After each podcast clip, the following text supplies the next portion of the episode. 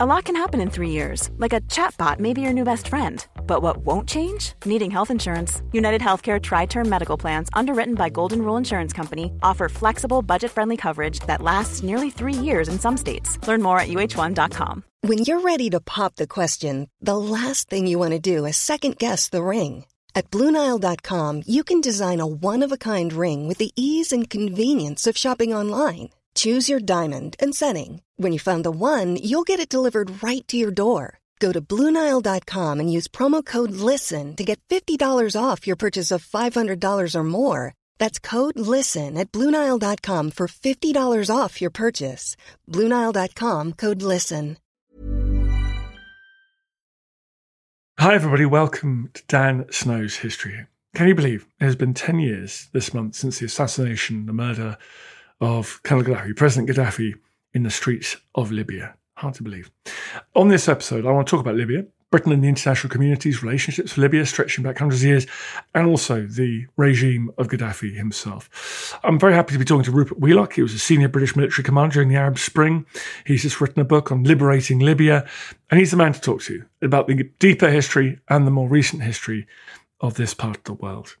If you want to listen to other podcasts without the ads, you can do that. You can do that very easily. You just subscribe to History Hit TV. The bonus is while you're there, you get access to the world's best history channel. 100 documentaries, more going up all the time.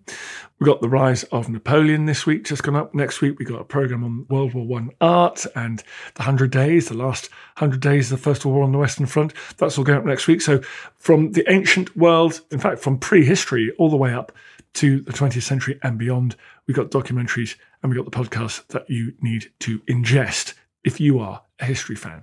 Head over to historyhit.tv, historyhit.tv, sign up, get 30 days free if you sign up today. And then after that, you're in. You're into the club.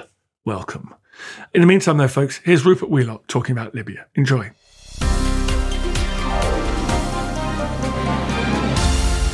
Rupert, thank you very much for coming on the podcast. It's a great pleasure to join you. Now, this is always very exciting for me, someone who has not just studied history, but has been through it and shaped it and lived it as well. Where were you when you found out that a Tunisian man set himself on fire? I was actually at Cambridge. I was involved in the Middle East peace process and I was representing the army on the MPhil in international relations when the Arab Spring started. Was it clear to you immediately this was something quite significant, or what were your views?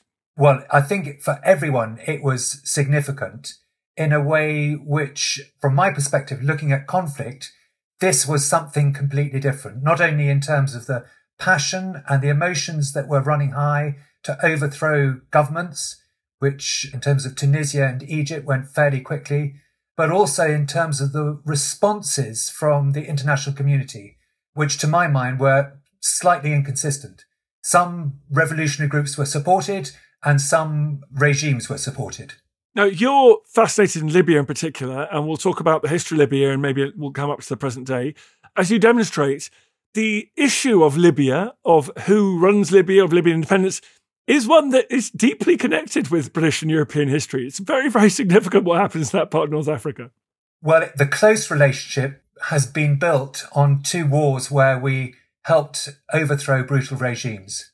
But if you look before that, there was a war which was the Senussi campaign, which was in many ways like the Sikh campaign, where we started off as enemies, but we ended up very much as friends and allies.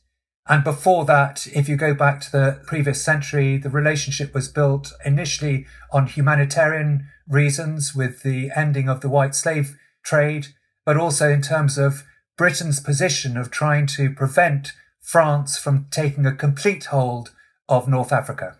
It's very poorly understood, Libya. As you point out, Tripoli, the capital, is closer to London than Athens.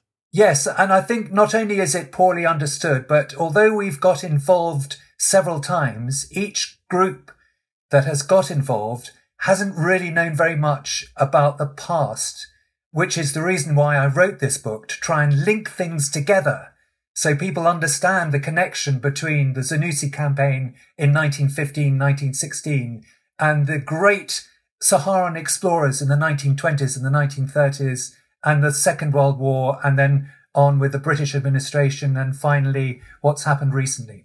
Okay, well, let's go all the way back. I can't resist the long 18th century, technically the late 17th, this was. the 1690s. Why did you start there? Why did you need to go all the way back to the 1690s? We first got involved because of the white slave trade when the Barbary corsairs were capturing people from all nations at sea and selling them in Tripoli. Tripoli was one of the four main Barbary states, and they derived their income from this trade. And so we got involved to try and stop English people from being sold on the market. So these are North African slave traders. They're coming as far as southern England, Ireland, even Iceland, and taking slaves. Yes, and of course internally within Africa as well. And so there's English and then British fleets going down in the 17th century. Yes, and again, the French were trying to do the same thing and extend their influence. And it all came to a head, I suppose, with the Napoleonic Wars. But before we got involved, the Americans got involved because they had a ship which was captured, the Betsy, and the new American government under Jefferson decided that they were going to do something about it and sent a team led by US Marines on an overland trip from Alexandria in Egypt to capture Derna. And that was, I think, the first ever US foreign intervention, effectively, uh, particularly in Eurasia, North Africa. It was. And it was significant because it made the Americans realize that they had to have a land force as well as a navy in terms of dealing with their international protection of their fleets.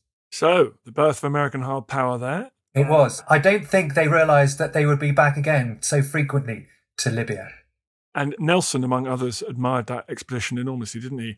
Let's come forward now. So, the rulers of Tripoli, these Barbary states, as you call them, are they technically part of the Ottoman Empire? What's their relationship? What is their political status? So, the Pasha with three tails, which was second only to the Sultan, looked after Tripoli, and he paid duty to the Ottoman Empire and as a result of that, the relationship was fairly close. But in many ways, the Ottoman Empire was more concerned with the main landmass around Arabia and what's now Iraq, Mesopotamia. So they tended to let their North African holdings be run by the local leaders.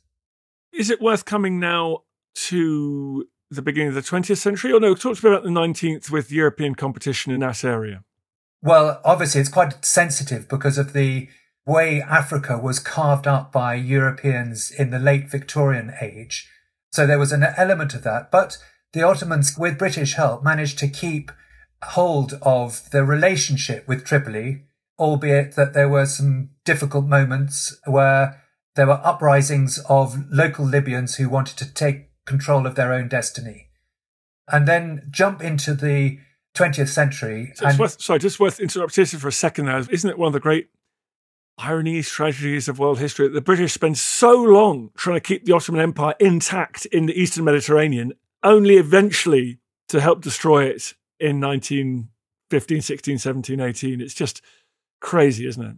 Yes, and I think if you look into the detail of why that was, I'm afraid to say it was to do with the way the Ottoman Empire treated the people in Azerbaijan and Armenia the genocide. Yes. We're going to come back to that. But before the First World War, there is this Italian invasion of Libya, which I think is underrated as really almost the start of that escalation of violence, then spreads to the Balkans and elsewhere. But tell me about that Italian invasion of Libya, because that's essential. Well, I think it's, again, significant for two main reasons. First, connecting with what you just said, the Foreign Secretary at the time said it was definitely one of the major steps on the route between the Morocco crisis and the beginning of the First World War, inasmuch as it gave the Balkan League the confidence to take on the Ottoman Empire. And the second thing is that it was the first campaign that really integrated land, sea, and air together. And with the communications developments of Marconi, brought in new technology that was to be used by all the protagonists in the First World War. So it was significant for the way war was conducted as much as the outcome in terms of the Italian defeat of the Ottomans. But in terms of that egregious assault on the Ottoman Empire and just picking off provinces of the Ottoman Empire, it did set the mood music, didn't it, for then further erosion of their position the Balkans, and then that's where we start to get this, you know, deeply competitive atmosphere and toxic atmosphere in the Balkans between the great powers and Serbia and other players. Yes, and I think there was one other geostrategic event which played into this, which was the defeat of Russia by Japan, which meant that Imperial Russia focused much more on the Balkans with their foreign policy than they did Siberia and their east. That was really important. So they started getting involved in Serbia and supporting the Serbian cause and backing that against the Ottoman Empire. The Ottomans looked like a better opponent at that point than rapidly modernizing Japan. That's correct. Yes. Yeah. So Libya is then it's a complicated and discontinuous occupation the Italians carry out, isn't it? But it's sort of technically in Italian hands, and there's a series of brutal counterinsurgencies, pacifications over the next couple of decades. Yes, and I think what I have to say is that the British media played a very large part in bringing the massacre that happened in Tripoli to the world's attention. There were some very famous correspondents, including Francis McCullagh and former MPs who were out there who wrote about what was happening and the brutality of the Italian fighting in 1911 and 1912. And that slightly turned the opinion of the British government from supporting the Italians wholeheartedly to sitting on the fence.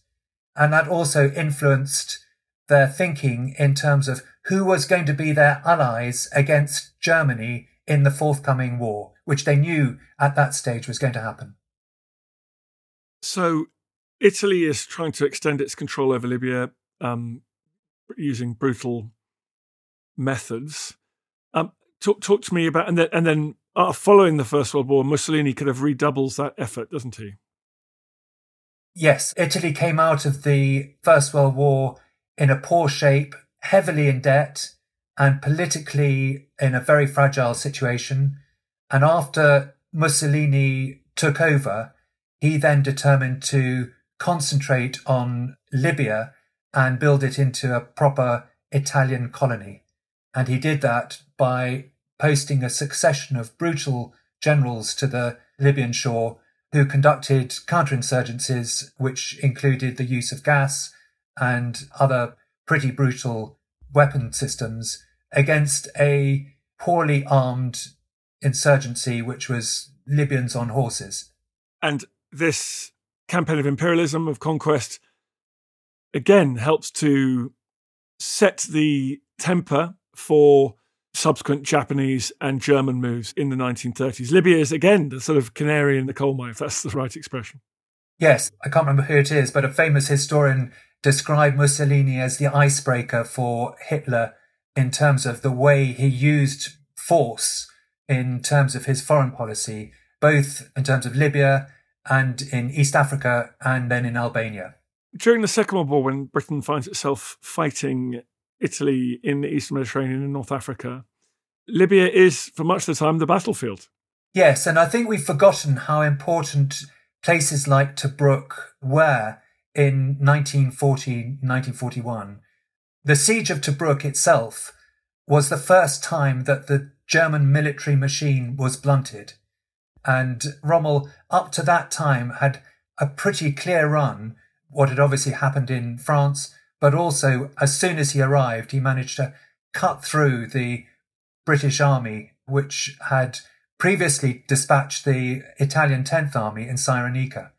And then the siege of Tobruk was iconic. In many ways, it was the same as the Blitz here, Dunkirk, as a symbol of resistance of the British and the Allies, because it was also very much the Australians to begin with, who resisted and defeated the Afrika Korps as they tried to take Tobruk, which was in itself a really important strategic port.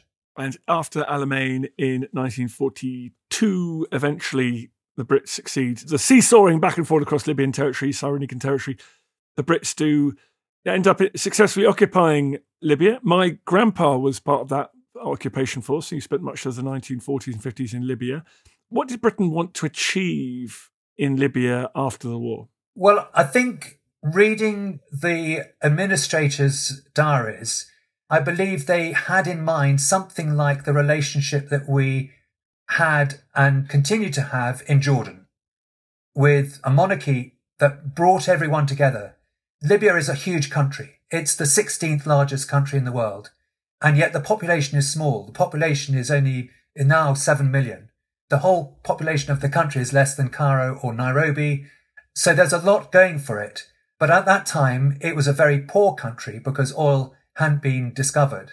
So they needed something to hold people together.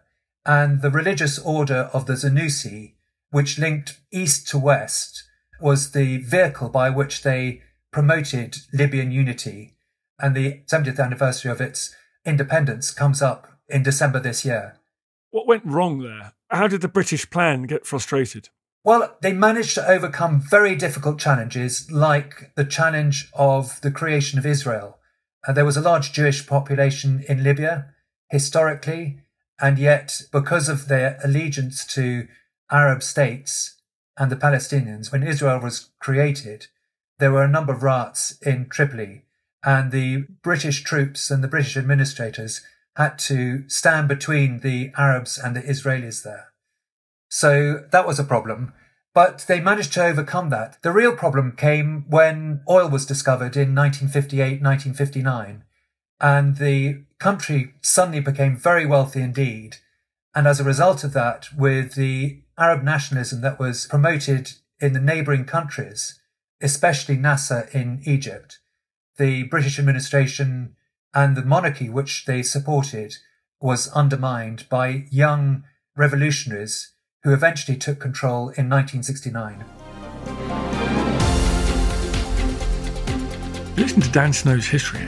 I'm talking to Rupert Wieloch about Colonel Gaddafi and Libyan history. More coming up. Hello, if you're enjoying this podcast, then I know you're going to be fascinated by the new episodes of the History Hit Warfare podcast, from Napoleonic battles and Cold War confrontations to the Normandy landings and 9 11. We reveal new perspectives on how war has shaped and changed our modern world. I'm your host, James Rogers, and each week, twice a week, I team up with fellow historians, military veterans, journalists, and experts from around the world to bring you inspiring leaders. If the crossroads had fallen, then what Napoleon would have achieved is he would have severed the communications between the Allied force and the Prussian force, and there wouldn't have been a Waterloo. It would have been as simple as that. Revolutionary technologies. At the time the weapons were tested, there was this a perception of great risk and great fear during the arms race that meant that these countries disregarded these communities' health and well-being to pursue nuclear weapons instead. And war defining strategies. It's as though the world is incapable of finding a moderate light presence. It always wants to either swamp the place in trillion dollar wars or it wants to have nothing at all to do with it. And in relation to a country like Afghanistan, both approaches are catastrophic. Join us on the History Hit Warfare podcast, where we're on the front line of military history.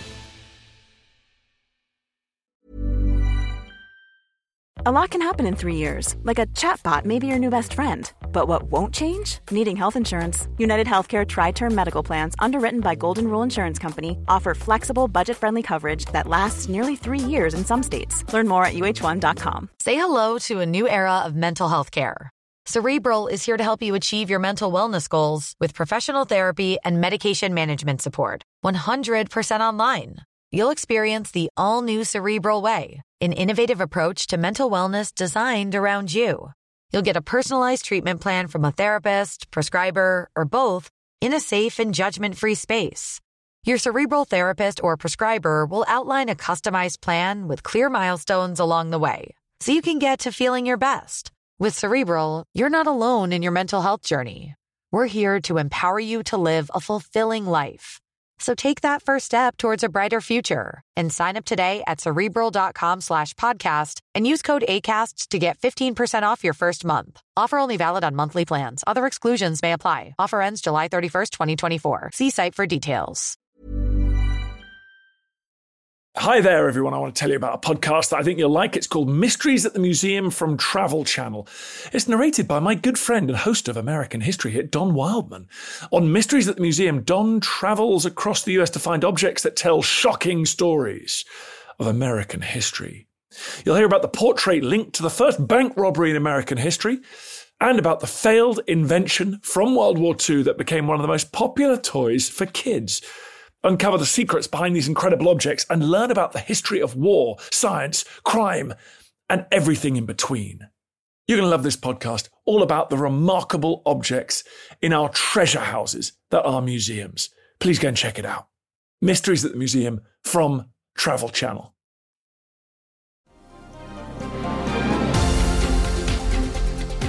after these centuries of, of occupation, of brutality, of foreign involvement, it's kind of easy to see why Arab nationalism was a sort of siren song in that era. Yes, and I think we have to remember that there was also overlaid on that that time the Cold War. So there was quite a bit of mischief making from the superpowers, which undermined anyone who was trying to lead a country in a moderate way. One of the other problems was the king had no natural heir who was well liked by the population.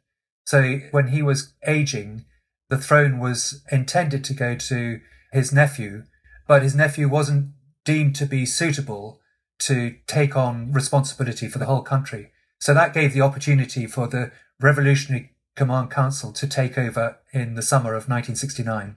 And then we get Mr. Gaddafi, we could do a whole podcast on his extraordinary career. But how did power change him? We remember him as the sort of strutting fantasist of his later years. How did he change over the decades? I think he started with good intentions, but the nature of the country and the people he was working with, that old adage, power corrupts, total power totally corrupts. And certainly by the end of the 1970s, he was deemed to be a maverick in the international community who supported terrorism. I was actually in Northern Ireland at the end of the hunger strike, and the weapons that were being provided to the Provisional Irish Republican Army came from Colonel Gaddafi, and they were used against British soldiers. So the relationship with Britain by that stage had deteriorated significantly. And you were in a position of importance when the moment came in the Arab Spring, Tony Blair had negotiated a deal. Britain was sort of had had a rapprochement with Gaddafi. It must have been very difficult in Whitehall working out what to do about this. The low point of the relationship between Britain and Libya came with Lockerbie. Before that, the murder of PC Yvonne Fletcher had ended diplomatic relations, but then with the downing of the Pan Am flight over Lockerbie, that really put it on a low point. And Robin Cook, as the Foreign Secretary, had built a relationship which had begun to improve the connection with Libya. And they found a way to set up the trial which brought the perpetrator of the crime to justice. And that obviously meant that there was the opportunity to improve relations, which occurred soon after 9 11, really, because Colonel Gaddafi by that stage saw the writing on the wall and wanted to come inside the tent with the West and try and make up so that he wouldn't be attacked by American forces. But therefore, when the Arab Spring stretched to Libya, were there different groups within as there were within Washington, about what to do about Libya? There was always caution in Washington about how close they could get to Libya and how much they could trust Gaddafi and his regime. They were more cautious than us. Britain's relationship with Libya, because of our historical ties, we've been a little bit more comfortable than other nations in dealing with Libya. And Washington was certainly more cautious.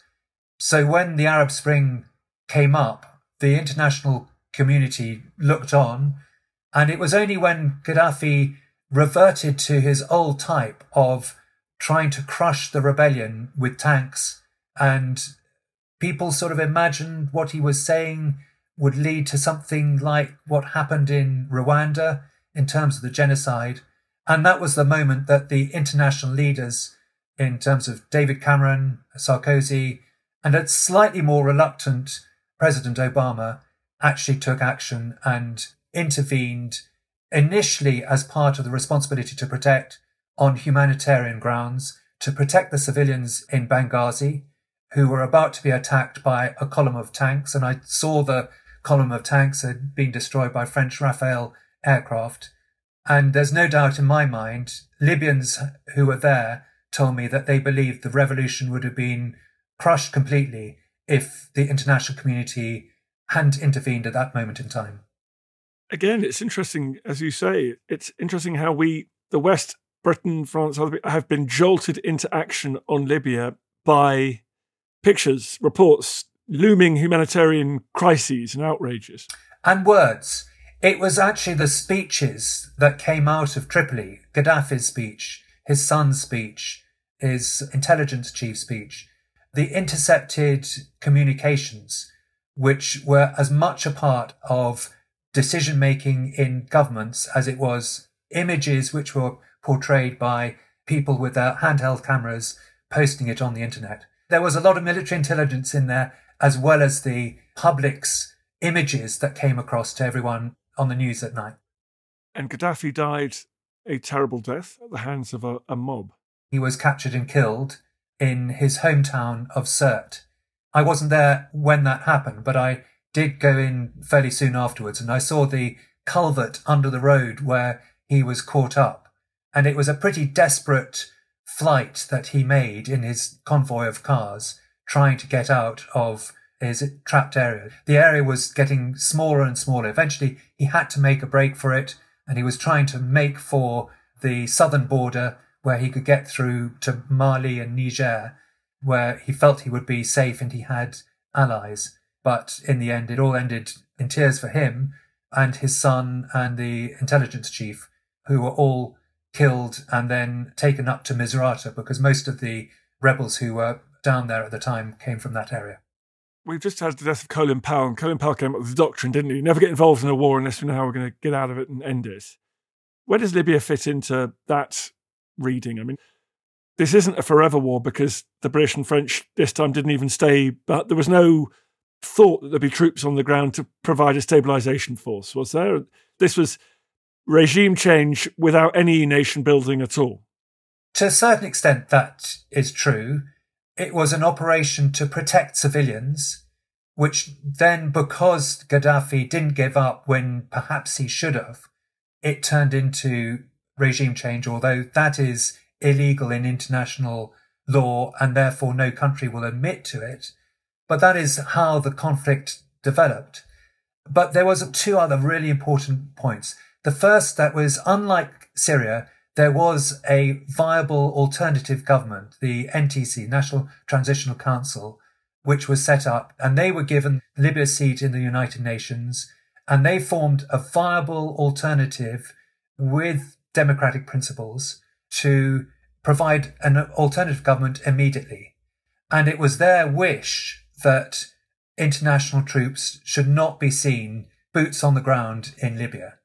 So although there were offers there by international partners, there was a reluctance to accept any boots on the ground. And I remember at a disarmament conference that I attended on Christmas Day in Tripoli, the gist of what the Libyans were saying is they put up a photograph of American troops in Iraq. And he said, We've got to get this right. Otherwise, this is what's going to happen. They were really keen to try to do that. They believed at first that all the frozen money that was being held by the United Nations would allow them to do that. But they missed the opportunity to integrate what's known as the Thwa, the revolutionaries. There were about 150,000 revolutionaries. They missed the opportunity to integrate them into society, to provide them with education programs, to provide them with alternative employment, to bring them into the decision making process of government. And if they'd done that at the time, then we could have built on that with contracts for reconstruction and the story might have been different. But there was a lot going on in 2012 internationally, which distracted the international community. And because the Libyans saying, we're fine, we can do it ourselves, whenever anybody asked, it meant that that moment, that fragile moment, passed without the foundations put in place to build a fresh country. Afghanistan, obviously, the withdrawal this year in less than ideal circumstances. Iraq, how should we think about intervention Before I talk generally about intervention, I think it really is worth mentioning that the relationship with Libya between Britain and the inhabitants, the country itself, is very different from Afghanistan. We have never had a close, working, friendly relationship with Afghanistan, which is a really long way away and is distant. We have had a fantastic relationship with Libya over the years. And as you said, the capital, Tripoli, is closer to London than Athens is to London. It's not exactly on our doorstep. You know, obviously Italy and France are closer, but what happens in Libya affects Britain. If nothing else, the illegal migration flows, which are coming through from sub-Saharan Africa through the Libyan coast into southern Europe and ending up on our doorstep. But there are other aspects as well. We've had a fantastic trading relationship in the past, and that could continue in the future. So there's much more to the British relationship than the relationship with Afghanistan in terms of economic. It's a stunning tourist destination if we can just get over the hurdle of what's happening now in terms of the contest between the two rival governments in Tobruk and Tripoli. And as you say, that engagement is hugely important. The temptation is always, especially after a decade of you know, in many ways, failure in terms of building states, um, building resilient, modern governments in countries that we've attempted to help. You've just got to keep trying. There's no, there's no other option because you, it's a problem whether you try and withdraw or not. Yes, and I think just picking up on the issue of intervention, there are reasons, legitimate reasons to intervene, and humanitarian intervention, although it's contentious with some people, all of the nations in the UN have signed up to this responsibility to prevent genocides from happening. And one would like to see that upheld in the international community. You know, and it wasn't Libya which spoiled that. I'm afraid it was Syria, but that's another story. I think it is just worth mentioning on the military side. My regiment was the last regiment to leave Libya in 1970. In fact, some of the soldiers who were there I served with in the 1970s and 1980s. And we're very good at adapting to the situation that we find ourselves in. In that case, the British military was acting as protection of civilians and the garrison.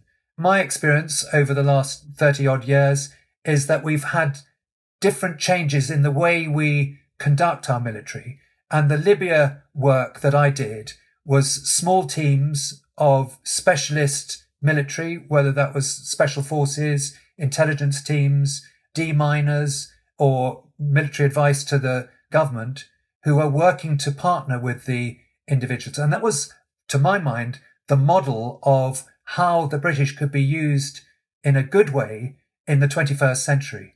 And I was, I think, the 50th British military individual who was posted to Libya. And everyone who arrived there before me made a valuable contribution in terms of either helping to protect the people or in terms of the reconstruction. That was an extraordinary gallop over 300 years of Libyan history. So thank you very much, Rupert, for doing that. How can people learn more about Libya? The book is out very shortly. It's called Liberating Libya and it tells the whole story. It links the British involvement from the past. One of the things that I really wanted to do in it was to pay tribute to those who have given the ultimate sacrifice in Libya. There are over 10,000 British and Allied casualties who are buried in the four war cemeteries and the garrison cemetery in Benghazi. And there were nine Victoria Crosses, which were awarded between April 1941 and the summer of 1942. Five of them were in November 1941, which included Geoffrey Keyes, who led his Special Forces raid on Rommel's headquarters at Beta from to the day that Tobruk was relieved finally by General Auchinleck's Operation Crusader. So I wanted to pay tribute to that as well as link together what happened recently and in the 17th century. Fantastic. Well, thank you very much for coming on, Rupert. Tell us all about it. Thank you, Dan. I feel the hand of history upon our shoulders. All this tradition of ours, our school history, our songs, this part of the history of our country, all were gone and finished. Thanks, folks. You've reached the end of another episode. Hope you're still awake. Appreciate your loyalty, sticking through to the end. If you fancied doing us a favor here at History Hit, I would be incredibly grateful if you would go and wherever you get these pods, give a little rating, five stars or its equivalent. A review would be great. Please head over there and do that. It really does make a huge difference. It's one of the funny things the algorithm loves to take into account. So please head over there and do that. Really, really appreciate it. The number one selling product of its kind with over 20 years of research and innovation. Botox Cosmetic, onabotulinumtoxinA, is a prescription medicine used to temporarily make moderate to severe frown lines, crow's feet, and forehead lines look better in adults. Effects of Botox Cosmetic may spread hours to weeks after injection, causing serious symptoms. Alert your doctor right away as difficulty swallowing, speaking, breathing, eye problems, or muscle weakness may be a sign of a life threatening condition. Patients with these conditions before injection are at highest risk. Don't receive Botox Cosmetic if you have a skin infection. Side effects may include allergic reactions, injection site pain, headache, eyebrow and eyelid drooping, and eyelid swelling. Allergic reactions can include rash, welts, asthma symptoms, and dizziness. Tell your doctor about medical history, muscle or nerve conditions including ALS or Lou Gehrig's disease, myasthenia gravis, or Lambert Eaton syndrome and medications, including botulinum toxins, as these may increase the risk of serious side effects. For full safety information, visit BotoxCosmetic.com or call 877 351 0300. See for yourself at BotoxCosmetic.com. Thank you for listening to this episode of Dan Snow's History Hit. Please follow this show wherever you get your podcasts. It really helps us, and you'll be doing us a big favour. Don't forget, you can also listen to all of these podcasts ad free and watch hundreds of TV documentaries when you subscribe at historyhit.com slash subscribe. As a special gift, you can also get your first three months for just £1 a month when you use code Dan Snow at checkout.